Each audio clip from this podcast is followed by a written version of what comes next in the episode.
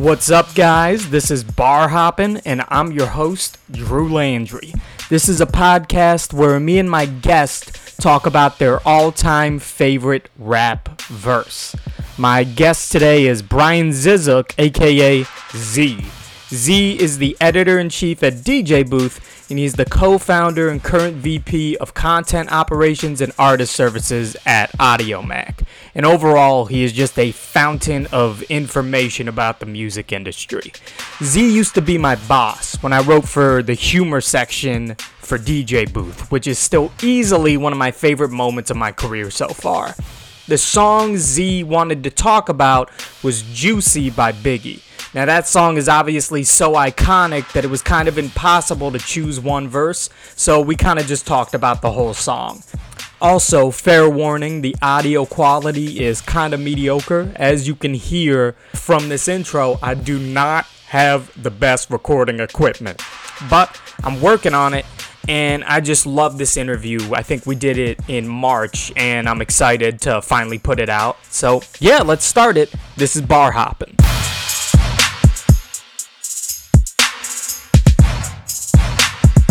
How have you been? It seems like you've been busy. you seem like a man that wears a lot of hats. Yeah, pro- probably probably a few more hats than I'd like to sport. Yeah.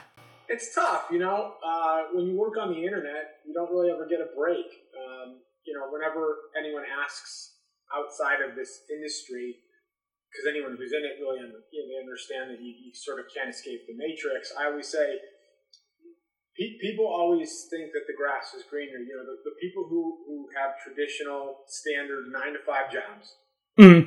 th- their thought process is, okay, well, um, five o'clock, I go home and I'm done, and I don't have to think about work till nine o'clock the next day.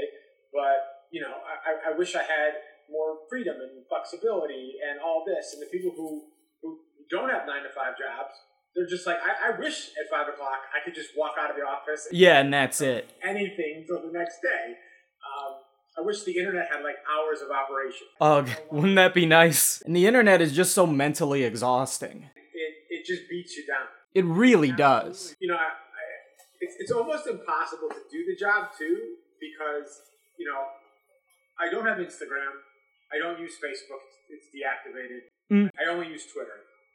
I didn't have this job, I would delete that too. Yeah, And it's almost impossible to be on it and not, even if you try hard, see some shit that just completely is demoralizing or, you know, breaks your soul or impacts your mental health. It's it's so tough. yeah, it's exhausting. So tough. How's your comedy career going? I can't imagine the pandemic was uh I um I've done a few outdoor open mics since I got vaccinated, but it's it's really interesting the way comedy is right now. There's essentially two types of people doing comedy right now. There's the comics that have been safe, but they got the vaccine and they're doing it again. And there's the comics who are kind of alt-right Trump supporter types who think COVID's fake and they've been doing stand up the whole time. So I went to an open mic the other night and it felt like an alt-right rally. It was a really um odd creepy vibe. Yeah, it's uh, it's uh, it's weird, but stand up slowly coming back. I'm doing a weekend of shows um when I'm in Baltimore, which I'm excited for. And I'm excited for stand up to fully come back, hopefully sooner than later. Yeah, that's that's tough, man. I mean, to to have to be in a position where you have to go where the people are, um, while also thinking and considering your safety and the safety of others, and then also not just completely, I guess, uh, might not be appropriate, but like selling out just so that you can earn a living. Yeah. So with an audience that um, makes you feel uncomfortable, that sucks. Yeah. But hopefully it'll be back to normal soon enough. Okay, so are we gonna do? Uh, can I pick which verse from Juicy? Uh yeah. Do you have a specific verse? Um, they're all great. Yeah. I mean, we, we I mean we could just tackle the the song in general since all three. I mean, we can start with the main the first the first verse. The the theme of the entire song is like you know, no one no one thought I would get here. I'm here. Life is fucking amazing. So, Yeah. Which, as a kid growing up, you hear that and you you know it's like oh shit, he's got Super Nintendo and Sega Genesis. he made it. Yeah, two two video game systems. Man, his parents are awesome. so I think one thing I love about this song, I mean, there's many things I love, but I feel like there's a handful of opening lines in hip hop that are iconic, and one of them is "It was all a dream." Oh yeah, I mean, um, beyond being an iconic line, uh, you could just you could just picture it, right? Yeah. One of one of Biggie's um, uh, best characteristics as an MC was he painted a picture for you, and you didn't even have to listen to the record. You could just read the lyrics and see the imagery and the idea that he went from imagining himself in a magazine to being in a magazine. That I mean, that that is like every kid's dream who at least. I mean, well, I, I didn't want to be a rapper because I'm white and I know I can't rap. I'm, I'm imagining every kid's dream uh, who was in Biggie's shoes. Yeah, totally. And tell me if you agree with this. I was thinking about how one of the reasons Biggie's probably the greatest is that he made rapping look so easy. Like he he came off as so smooth and effortless. Oh yeah, and and and you know, I don't know if you saw the uh, the more recent Biggie doc. Um, yeah, the one on Netflix. On Netflix, yeah. Um, you know, Puff said Big is like uh, a, a, gospel artist. He's a poet, uh, and so the fact is that he he had the the fundamental traits as an orator to deliver lyrics in such a, a profound and meaningful way. It's it's not a leap for him to have gone into rap and, and, and been so come across so effortless um, knowing you know his foundation. Yeah because and now when i saw the doc i didn't know that. And it, after hearing that it made sense more because he is very bouncy and kind of uh, soulful and sing-songy the way he raps. But even now i think there are so many rappers that they're great but like Eminem's an example, and you know I love Eminem, but the way he raps, it's like he's rapping like, look at how well I can rap. Like with how fast it is, rappers like that, and Biggie just something about it. He just felt like he wasn't even trying. That's how good he was. Yeah, Eminem has always struck me, especially in the latter portion of his career, as someone who was out to prove how great he was technically and and obviously Biggie's life and career got cut short, and so it's sort of not a fair um, uh, apples to apples comparison because you know who knows if Biggie was still alive, what type of music he would be making, if he would even still be an active recording artist to compare where he was at the beginning of his career. Um, because I don't feel like Eminem was always that way. Um, but yeah, I mean, just there's there's different levels of artistry and storytelling and not to take anything away from Eminem or any other artist, um, but the the portraits that, that Biggie effortlessly painted, I mean, he, he bar none. I mean, he, just just among among if not the best of all time. Yeah, I loved in the documentary when Diddy was like, he's the best rapper of all time, and I was saying that before he died. Well, I mean, I not not to call Puff out. It's easy to say that now. Yeah. I'm sure that Puff did tell him that at the time. Yeah. Uh, and there was no bigger champion in Big's life outside of his mother uh, than Puff. So, I, I'm Puff, if you're listening, this is not me calling you a liar.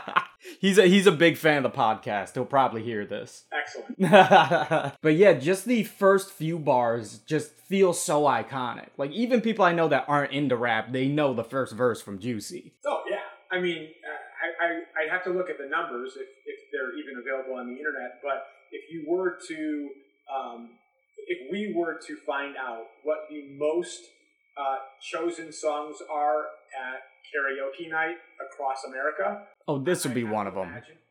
Under the rap category, this is this is top ten. Yeah, I'd say Big Poppa probably is too. Oh yeah, oh yeah. I mean, just everything about this this verse, the opening verse of Juicy, it's just dripping with nostalgia in 2021, which is you know fantastic considering it was dripping with nostalgia when it was released in '94. Yeah. So uh, that is the the um, the designation of of a, a memorable record, one that stands the test of time. The fact that it felt that way upon release and still feels that way all these years later. Yeah. I mean, just this whole album has aged incredibly. Which is a testament to Big's ability to capture our attention um, and hold our attention and paint those pictures that I talked about earlier. You know, not to compare what he was doing at the, the, the short and brief height of his career to what artists are doing today, but it, it's so rare now. It's so rare to find an artist who gets your attention and keeps your attention and is able to effortlessly paint pictures through their, their lyrics. Yeah. It's, just, it's so few and far between. It's it's like a movie in your head, really. That's what he was aiming for. I mean, that that is this album. That this entire album was a movie. Yeah, this I just his flow is just so I I think I've grown to love that type of slow, confident delivery. Yeah, you know it's funny too is most artists today, if they were attempt if they were to attempt a similar um, uh, approach, we'll call it, um, without the the the, vo- the voice and um, the confidence and um, the husk, I, I, think they'd be laughed away. Yeah, the, the, the deliberateness of of the bars. Uh, yeah, it just it takes a special talent to do that. Yeah, I'm uh, I'm scrolling through the verses right now, but yeah, this is this is a song where every verse like they, it's hard to choose just one verse as the most iconic one. The, the whole song is iconic. I, I I mean the opening verse is obviously the most popular because that's the beginning and you know this is a 5 plus minute song and I know for a lot of younger listeners here the idea of a 5 minute rap song existing is is like insane. the record is like two minutes and fifteen seconds. You know, the idea of a of a song that has three verses in 2021 is insane to most people, I'm sure. Uh, but the, the the third verse, a verse that if this record was released today by anyone wouldn't even exist. Um, when he opens up with Super Nintendo, Sega Genesis, when I was a dead broke man, I couldn't picture this. So I mean, growing up, um, I never had Super NES. We had Sega, and we basically had to like run it into the ground before my parents were like, "Okay, we'll get you a PlayStation or something." Um, so the idea that he had two video game systems simultaneously, and that to him was like he made it right. He's got yeah. TV, he's got the sofa, and not one, but two video game systems bro, I'm on that next level. As a kid, I was super jealous. Yeah. And it really is like a good way to to put yourself in the shoes of of him as a kid or people that wanted to be like him. Yeah, I mean, think about it too. I mean, you know, I, the way that the way that I just explained it, it seems ironic, but when you're growing up and you have nothing, you, I mean, you, you can't dream of having one system, yeah, let alone two systems. The idea that you'd have to potentially save up money over years in order to afford to legally buy one system. And then you still need the TV to connect to it. Um, and not all TVs at that time were adaptable to modern technology video game systems. So, I mean, yeah, for him, that was that, that was a dream come true. Uh, today, I mean, kids are fucking spoiled. Yeah, yeah, that I, it'd be um, it, yeah, because if you heard today a rapper rap about how they got an Xbox and PlayStation, you're it, it would just sound silly. It'd be like, who cares? So does my cousin. yeah, and, and, you know the other thing that stands out in that third verse is him talking about smiling every time he sees his face, um, either Up. in or on the cover of, of the Source magazine. Um, you know, fast forward to 2021. Um, while no offense to the Source, while while print magazines are, are obviously not what they were um, in general across the board and specifically within hip hop, what they once were. Um, I think if you if you were to poll, you know, a hundred artists, rap or otherwise, um, they would all tell you that they're, despite the fact that magazines are far less read and that blogs are nowhere near as important as they once were in this space, that there's a certain level of notoriety that those articles or posts or stories uh, bring that would put that smile on their face. Oh, totally. Well, and I'm sure, especially back then, to be on the source was a massive, massive deal. I mean, it still is, but you know what I mean. Yeah, I mean, it, it is within the context of the you know print journalism ecosystem and uh, the music industry. Obviously, comparing it to the, the peak uh, in the early '90s is, is apples to oranges. Yeah. So right now, if it's not necessarily print magazines and blogs aren't as prevalent uh, to success as they were in the blog era, what is the current version of that? What would you think is the current version of an artist having their face on the source?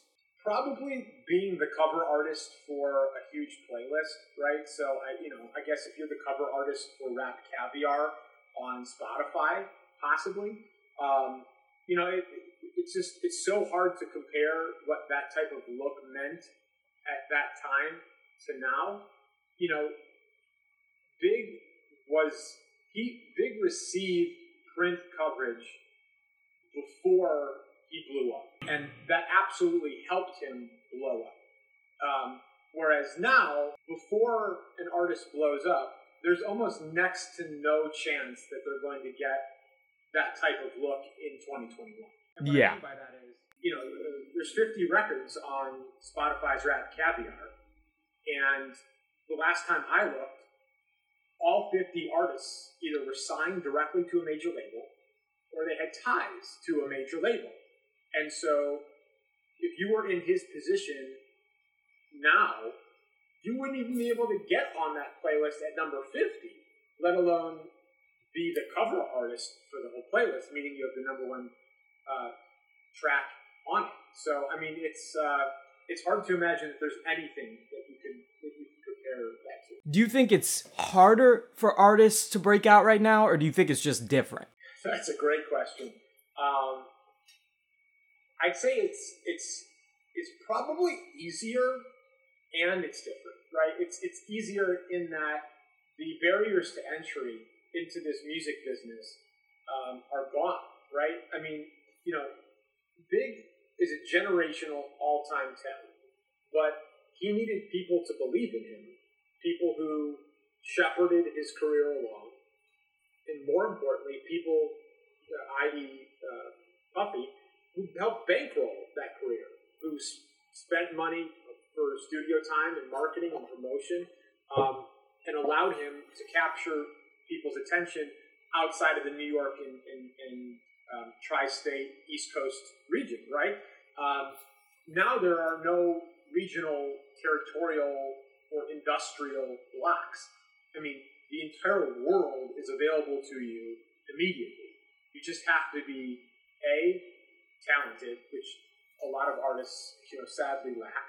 Um, they might have to drive the the, the willpower, the the, the the wherewithal, the smarts, but the music just isn't there. Um, or the music is great and they have no idea how to market or reach an audience or engage with fans on social media. And so it's the, the, the landscape is so dramatically different.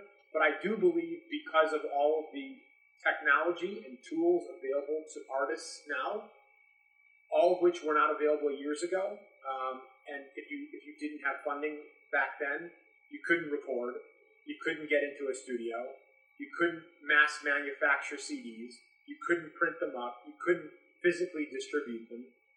Now, you know, you, can record in your bedroom and you can upload to to DistroKid or TuneCore or any number of, of distributors or, or aggregators, and your song is available everywhere, you know, for, for ten bucks or less.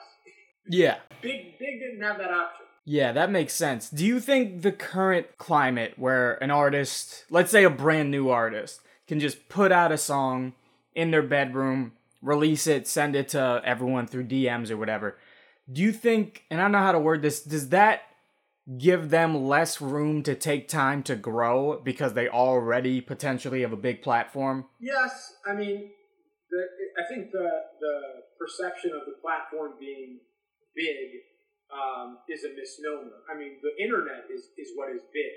Um, you know how how large your um, e- individual ecosystem is is based strictly on um, the quality of your work, the ability for you to market that work, and the ability for you to convey a story that, that people care about. Um, you know, 60,000 records are uploaded to Spotify every day. And, you know, I think something like 90% or a little bit more than that uh, of that total are listened to once or zero times. And so, you know, most artists, most of these recordings are never even heard. And we're talking about artists who cannot even convince their mother to press play uh-huh. that they make. Um, so yeah, I mean, the industry is just so fundamentally different now than it was even a couple years ago, just based on the volume of artists who are creating. Yeah, I mean, it makes sense. I feel like right now, and this isn't inherently bad, but I feel like right now there's more aspiring rappers than ever. Yeah, there's more aspiring artists, period. Yeah. It, it goes back to two questions ago, and the reason is simple. The barrier to entry is so low, the costs uh, that are required to get into this space are minimal.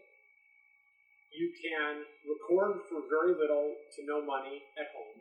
You can market for very little to no money. If you have creativity and ingenuity and access to social media and YouTube, you could do it for next to nothing and then monetize some of that. And if you're fortunate enough to generate any revenue, directly pour that back into your work. So, yeah, I mean, I feel like if you're an artist right now and you're serious about your craft, it's probably best to play the long game because all of those artists who are getting involved because they don't really care about the music, it just looks fun or cool. Mm. Instagram clout, whatever. I'm 37 next month, or this month, in April. I'm 37. I, I know nothing about any of that. you basically just have to bide your time. Wait for all these other artists to, to peter out. And, and remember, and this is critical, you're not really competing with other artists so much as you're competing for the free time of the consumer. So, quite simply, the more artists there are, um, doesn't change the fact that there's only 24 hours in a day. And most people only have three, max four hours a day of quote unquote free time in which they spend it consuming on demand content of all kinds video, music, porn, social media, news. yeah, like you're competing with everything. Everything, not just music, and not just, you know, another rapper from down the block or, or in the same city. Yeah, you're just like you're competing. They have the world in their phone. well said, exactly. When when Ready to Die came out, was it already considered an instant classic? Was it this event, or did it become a classic over the years? Because I wasn't there, and this is one of my favorite albums. Yeah, so I mean, just to put it into context, I was 10 years old at the time Uh huh. that it, that it released. So, quite honestly, I don't remember as vividly what impact it made immediately because, one, again, I was 10.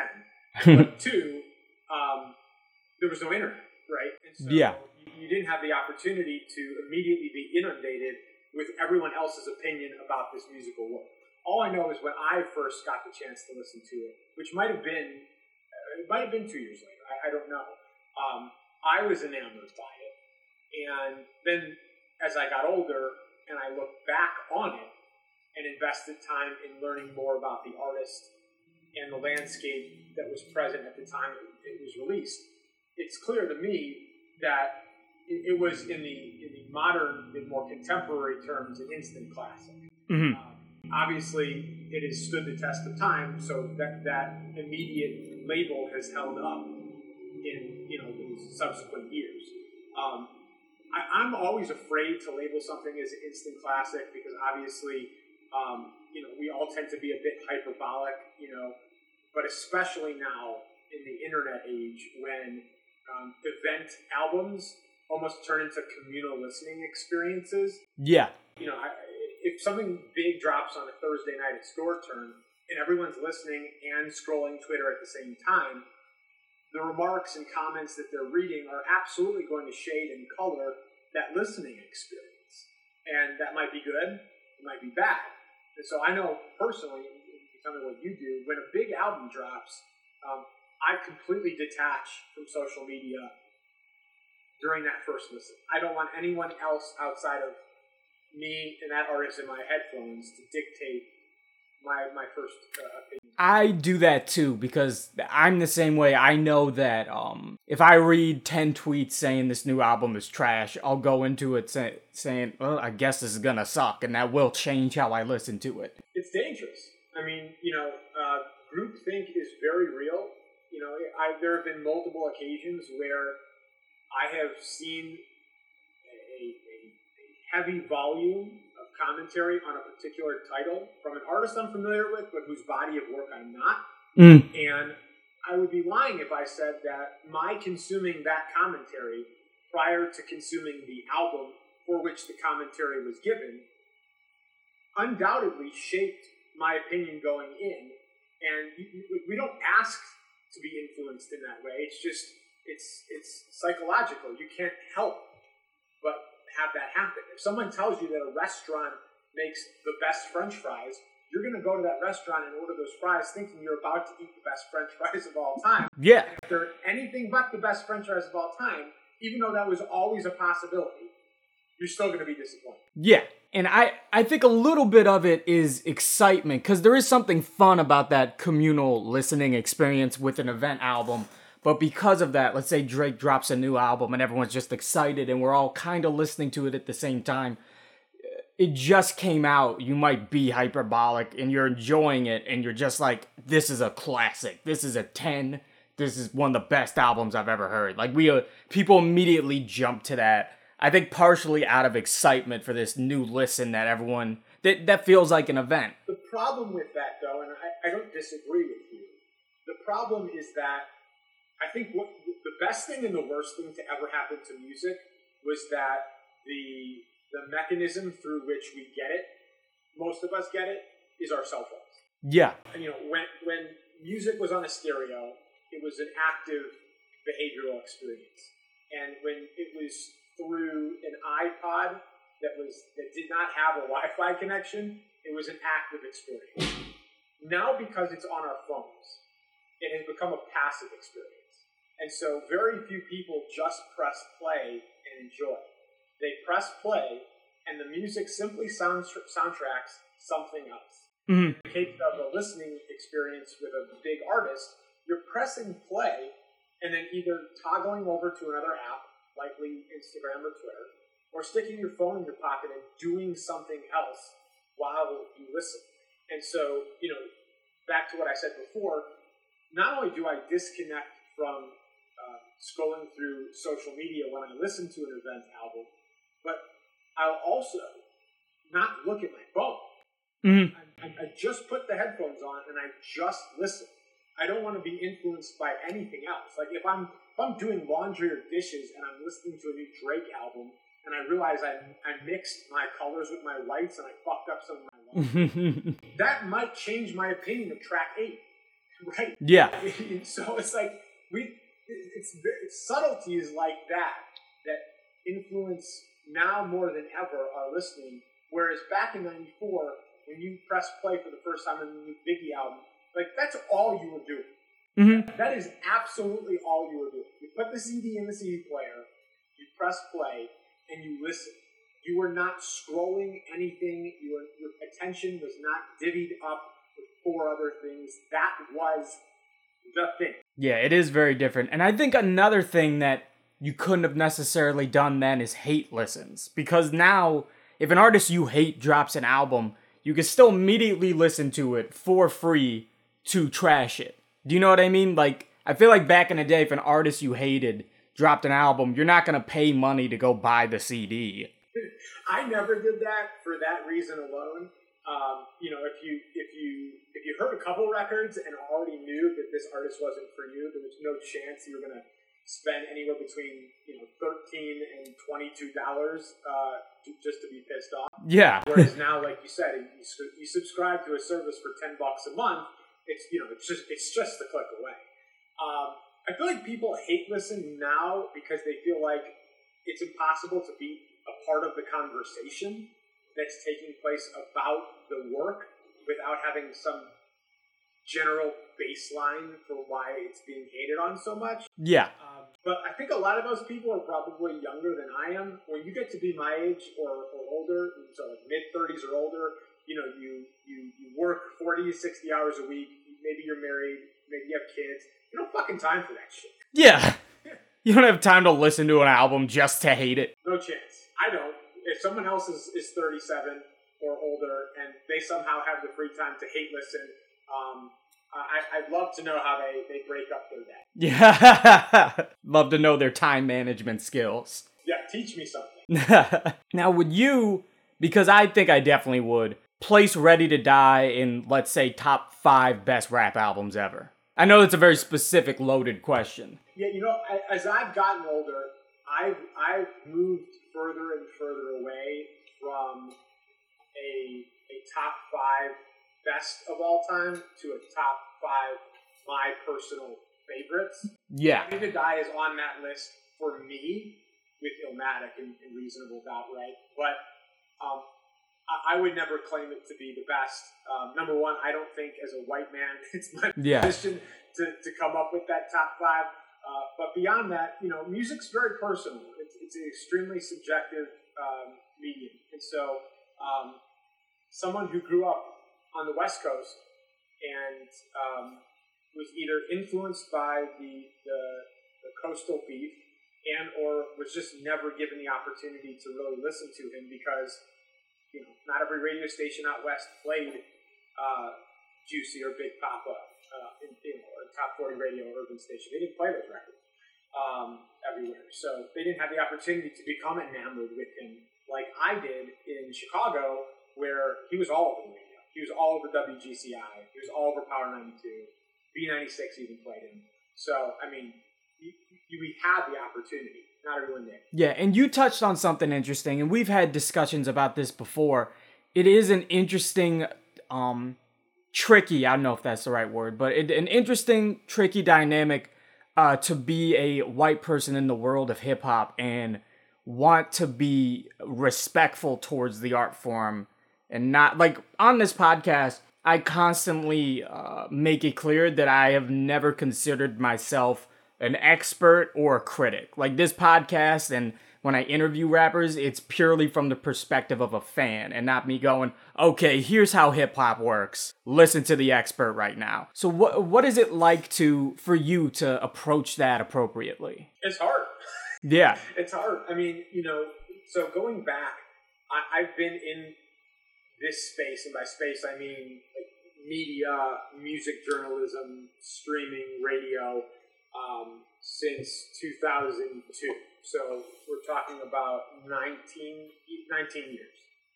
And um, when I when I did college radio and then professional radio, um, it was it, it was a tightrope walk because I wanted to be able to show my love and appreciation for this genre that soundtracked my adolescence without making it seem like I was a wannabe. Um, mm-hmm. I, you know, I, I didn't have aspirations of becoming a rapper. I just loved listening to rap music. Um, and I'm fortunate that I grew up in a household where my parents encouraged me um, to, to, to listen to whatever I wanted. There weren't restrictions on the music that could be played in my household. Unlike a lot of friends where their parents didn't let them listen to rap music because there was that that stupid fear, that inherent fear that you know it would lead to, to drug use and, and all of the other um, you know foundationally racist um, uh, stereotypes. Yeah. Um, as, as I as I got older and we got into uh, journalism through DJ Booth, um, we wanted to be able to tell stories, but do so respectfully.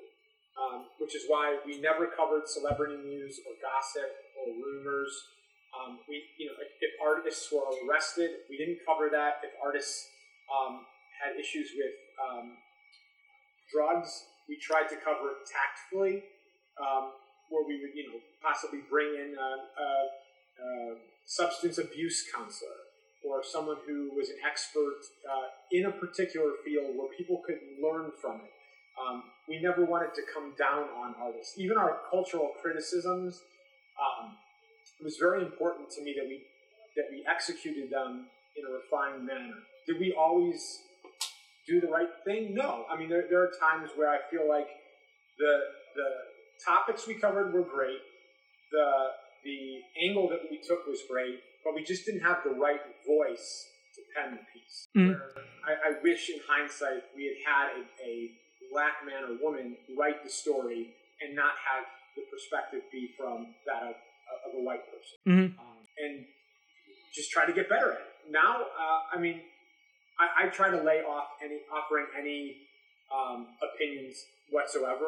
I, I'm basically um, what is it, Switzerland? I'm neutral. I, I'm, I'm just trying to be a source for artist education and artist discovery and um, just trying to get better. well, and I think you've done a good job of that because you I'm not even an artist, but I'll watch your interviews and I'll be like, these are really useful tips for artists. Well, I hope Yeah. I hope that's the takeaway. Um, you know, not not to, to belabor the subject, but there are so many white people who work in and around music who are evil. They are, are terrible human beings. They are slimy, skeezy, con men and women, scam artists. I'm not even solely talking about the people who are signing these artists to awful deals. I'm talking about the people who are behind uh, these promotional services and uh, playlisting services and these social media boosting services who are selling dream fulfillment. 99% of these folks are white and and it just disgusts me to no end. And so it's really important that, and this is why my face is my avatar on Twitter, because I, I want to be who I am. I want people to see I care. This is not an act. I'm Mm. trying to make up for all these other awful white people. I'm just trying to show everyone um, like there are good people who work in this business. There are people who have the artist's best interest in mind, and um, that's always been my goal. Not just since I I, I started tweeting. Yeah. Well, I remember, you know, with my humor pieces for DJ Booth, I always tried to walk a fine line where it's like, I want to make jokes that involve hip hop without making it seem like I think hip hop is a joke. You know what I mean? It's tough. Yeah. I It's, mean, it's tough. I- mean, to be able to um, straddle the line of hitting on jokes, and I think you did a very good job of that. Hitting on jokes while also not offending, but knowing as a comedian by trade, Drew, that um, you know it's almost impossible to hit on jokes and not offend some some part of the audience. yeah. So Even when you're not trying. someone's always going to be offended no matter what. And on social media, that's amplified tenfold. Um, you could say something, you know, vague and mundane uh, and, and blasé with, with nothing behind it, and someone will be offended. Um, now, obviously, knowing that, it's incumbent upon the writer and the editor and the publisher to do their part to ensure that if that's the baseline reaction, what can we do to safeguard against that happening? Mm-hmm. Um, and sometimes you, do it well, not you, but you know, sometimes we, we do it well. Sometimes you fuck up and you realize you could have done it better. And then the hope is is that when you do fuck up, you recognize that you fucked up and you don't fuck up again. Yeah, you you learn your lesson. Because I remember there would be articles that uh would, that people would be offended by, and it would it would always be ones that I, I did not expect people to be offended by. That's the internet, man. Yeah. Or I'd write something and I'd be like, people are gonna hate this, and they they wouldn't. But then an innocuous thing, and I'd be like, oh wow, they were really upset about that. I didn't even think they would be. So sometimes it's difficult to predict, but you just you know you try to get better at it. Yeah, you know, I think those who who read um, a, a writer's work regularly, or who read a publication regularly, and they understand the reputation that either the writer or the publication have in- general, and they're familiar with their work and their approach and their tact, um, that isn't the issue. The issue is when this content pops up on on people's timelines who don't know the writer, they don't know the publication, they have no history to go off of, and other than just snap judgment. that's Twitter really in a nutshell, right? Oh yeah. You send out messages that are received by your followers who know you, whether they like you or not is irrelevant. Um, and so the reaction that, that you get from that immediate um, orbit is is typical. And then someone finds the tweet, or someone who, who follows you retweets it, and it enters a new orbit. And those people aren't familiar with you. They probably are not even going to read the fucking article. They're just going to react to the, the, the, Twitter copy or the headline, and then that's when it just takes off and mm-hmm. out of control. Yeah, absolutely. Well, and uh, another thing I wanted to ask you is you you strike me obviously you've been in this space for so long you strike me as someone that obviously has a love for hip hop. And was there a specific artist or album or song or time in your life where you can remember that's what made you fall in love with hip hop? I think Biggie played a part in that. I think Jay Z played a part in that. Biggie before Jay. Um, but I mean, you know, we had cable. God bless my parents. And um, you know, back when you know, the kids listening to this now are going to be like, "What?" Back when music videos were on television, um, I would do nothing but watch, you know, BET Uncut and MTV, um, and I just, you know, growing up, you know, as as a, I don't think I was dorky, but you know, I, I definitely was like almost cool. Uh-huh. And being able to see this this cool lifestyle or what I at least perceived to be very cool at the time, still cool, at least for, for most artists, um, was it was just I was living in a fantasy land like a lot of these artists were living in fantasy lands themselves through their work. Um, and so that that listening to hip hop took me out of my life and put me into um, a different one, one that I perceived as a kid to be cool. Um, as I grew up and started listening more to the lyrics, um, not everything was a fantasy land that I would want to be in. And then that's when you become an empath and you realize just how difficult these lives were in comparison to my own, which was you know pie in the sky, all things considered. Mm-hmm. Um, but Jay played a part, Big played a part, Tribe Called Quest played a part, um, Nas played a part, Common as a Chicago rap artist played a part, Crucial Conflict as a Chicago act played a part. Um, yeah, I could go on, but yeah, you know, I'm not gonna. I'm not gonna spend the next five minutes of this podcast just listening. but now that you're in the world of music, do you listen to music the same way? Like, is is there less magic to it now? I don't, and I hate it. I, um, let me let me just clarify. Um, I don't hate the music. I hate that I, I'm no longer able to listen the same way. When you when you're either in the media or working in music, um, your like your ears change. And I don't mean like that it becomes harder to hear them. Although I'm sure if I went to the ear doctor, I would find that my hearing has definitely degraded over time because of, of, of headphone use. What I mean is, I'm not able to listen with as much carefree, uh, unbridled joy as I once did. I'm listening for something. Um, that mix is off. Um, this this record wasn't mastered. Um, you know, those 808s are, are, are too common.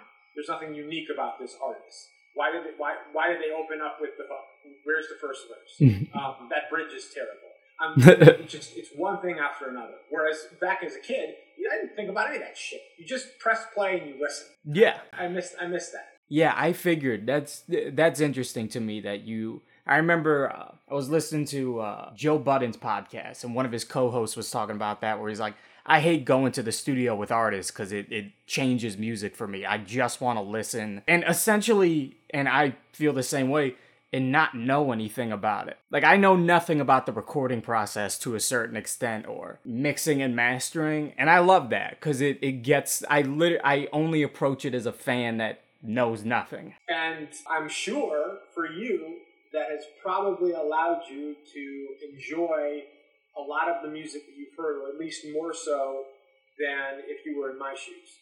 Um, I feel like, you know, the, cap's off the bottle at this point for me. I honestly don't know if I'll ever be able to go back to just listening um, in the same way. I, I, will say that when I'm not listening to music for work, so if I'm listening to um, jazz or um, old school Motown or basically any genre or subgenre that I don't cover or curate or oversee professionally, it's a completely different listening experience for me um, because I just I'm not thinking about how it relates to what I do on a day in, a day out basis, which is sort of freeing. Um, yeah, I bet. Maybe maybe there's hope for me, Drew. maybe there is. I feel like this just turned into a therapy session. it tends to. Through my issues. That's why I'm here. But I, I really appreciate you doing this. Thank you for taking the time. I know you're very busy. No, this was very enjoyable. We, we initially jumped on just to talk about the opening verse of, of Biggie's Juicy, but this conversation was uh, was definitely uh, enjoyable and therapeutic. So. All right, guys, that's the episode. Thank you so much for listening. Make sure you follow Z on Twitter at DJ Booth EIC. Make sure you follow the podcast at Bar Hop Podcast. And this is unrelated, but make sure if Kanye has a third Donda listening party, do not tune in. That man is never going to drop that album, and we need to teach him a lesson.